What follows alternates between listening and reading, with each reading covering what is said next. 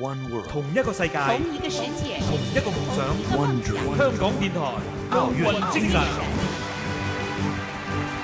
张怡宁一九八一年出生于北京，五岁时和乒乓球打上了交道，也彻底改变了她以后的生活道路。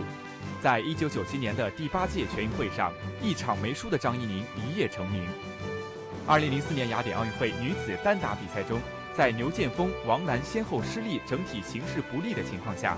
张怡宁发挥出色，尤其是女单决赛打得干净漂亮，为中国乒乓球队夺得第三枚金牌，这也是中国代表团在夏季奥运会上拿到的第一百块金牌。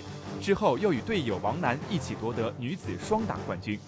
张怡宁球风硬朗，打法凶狠，已经取得王楠成为中国女子乒乓球的领军人物。